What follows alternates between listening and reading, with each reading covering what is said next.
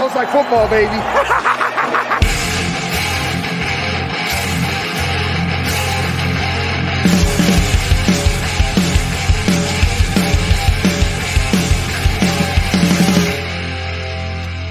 What's up, guys? Welcome into the Fantasy Football Smackdown. It's waiver wire sniping ahead of week 10.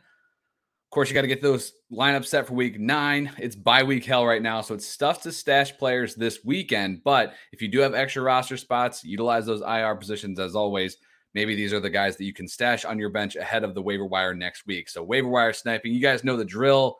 Here we go. If you're watching on YouTube, you're checking this out on Saturday afternoon, maybe Sunday on the podcast, but we go from six teams on by this week till four teams next week in week 10. Baltimore, Cincinnati, New England, and the New York Jets. Again, Ravens, Bengals, Pats, and Jets are all on by next week. So a little bit of relief compared to the week nine slate with six teams on by, but still some heavy power out this upcoming week as well. When you're talking about streaming quarterbacks, now that Justin Fields has graduated over the 50% threshold, it's still Marcus Mariota for me at the top of the board. 32% owned. He's going up against Carolina for the second time in three weeks. That's going to be on Thursday night football in Carolina. Mariota just put up 24 fantasy points against the Panthers uh, this last week in week eight. So Mariota is a guy that I can pick up and stream right now and feel pretty good about it. Uh, so he's my number one streaming quarterback uh, if I'm stashing players. Number two is Daniel Jones. They'll be coming off of the bye here, 42% owned versus the Houston Texans. They'll Texans had have a little bit longer week to prepare, but this one's going to be in New York. Daniel Jones has been fine for fantasy purposes. That rushing's helped a ton. Number three is Jimmy G going up against the uh, LA Chargers, 40% owned. Uh, should have Deebo back hopefully by next week. So full complement of weapons there. And number four is Andy Dalton at Pittsburgh, 14% owned. It's going to be a little bit of a shorter week. And Pittsburgh's coming off the bye. So that's a tougher matchup, but Dalton's been fine for fantasy and you can roll him out there if you need. One note I'm going to stay here as far as stashing this is obviously not a streaming candidate for next week, but a stash candidate. If you're pretty much streaming any of these quarterbacks right now, maybe besides Mariota, right? He's he's fine. You could roll with him most weeks more than likely. But Deshaun Watson, 27% owned, is a guy that you should be looking to pick up right now. I usually wouldn't say this about the quarterback position, but it has been so bad this year that I'm okay stashing on my bench for another three or four weeks and just hoping I can make it through it. If you have the extra roster spot now, then I would go ahead and just put him on there. I think this is about the time you can do it. As we get closer to that first week of eligibility, Watson will continue his ownership will his ownership percentage will continue to rise. Moving on to the running back stashes this week, Isaiah Pacheco still continues to be a top name for me. I talked about this on last week's waiver wire sniping. I talked about uh, it on the waiver wire show. And at 31% owned, his ownership has actually decreased now, of course, that's dealing with the bye weeks this week. It's been tough for teams. There's a lot of injuries on guys that people have been counting on. But Pacheco's a guy that his story hasn't really changed over the last two weeks because his ownership percentage has has fluctuated. I still think Pacheco is going to be the lead back there, while albeit in a three man committee. But as I keep saying, is if Pacheco does work his way into just at least as being a two man committee and start seeing the majority of those touches, this is 31% owned is crazy. He should definitely be stashed as of now. We've only seen one week of, of him as the starter, quote unquote. We're going to see it this week. Uh, so I'd at least want to have that lottery ticket on my bench. If the, after this week it's still strictly a pretty even three man split with each guy having their role, like we saw two weeks ago, then yeah, you could probably leave Pacheco on the bench, but at 30 or on on the wire, but at 31% own, I, I'm not taking that chance that, that someone else could pick him up. Number two is Alexander Mattison, still 45% own. Talked about this last couple weeks as well. Now that his ownership dipped below 50, He's a top value handcuff. He would be leading every single waiver wire column next week if Dalvin Cook was to miss it any time at all. And those are the types of players that you should be stashing. Number three is Cam Akers. We've made it through the trade the trade deadline now, and Cam Akers is still an LA Ram. We've seen Darrell Henderson, the crazy split last week. He's clearly not, there's not much faith there in Henderson, and that's been the case for years now.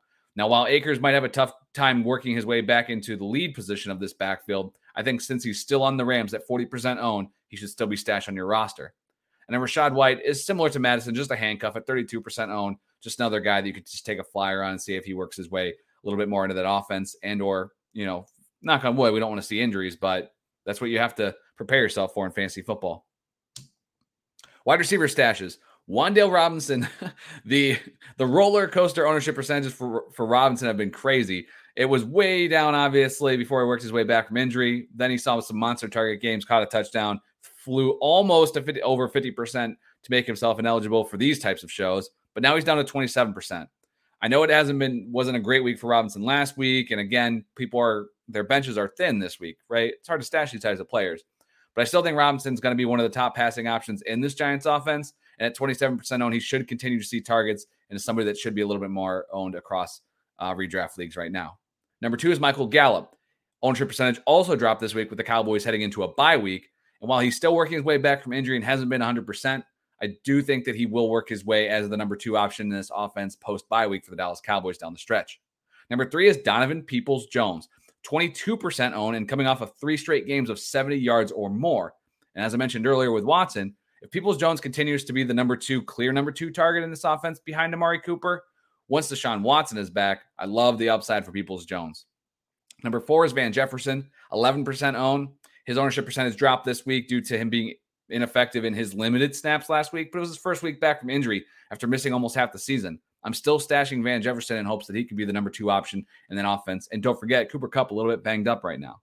And number five is Treylon Burks, 17% owned. The rookie is eligible to return off of IR here shortly. Haven't heard many reports out of Tennessee camp uh, on what Burks' status might be, but that's not that's not something that differs from many teams. So I'm still stashing Burks right now if I can, but it's deep. Obviously, four wide receivers I would take above him, and probably stash most of the running backs over him as well. And this is my honorary Jameson Williams uh, mention that I give him every single week, 23% on IR stash. Tight end streamers next week. We get a we get a few guys back potentially. Greg Dulcich being the main one at 35% owned. Unless you banked on Isaiah Likely, who I'm totally fine picking up, but he's heading into a bye.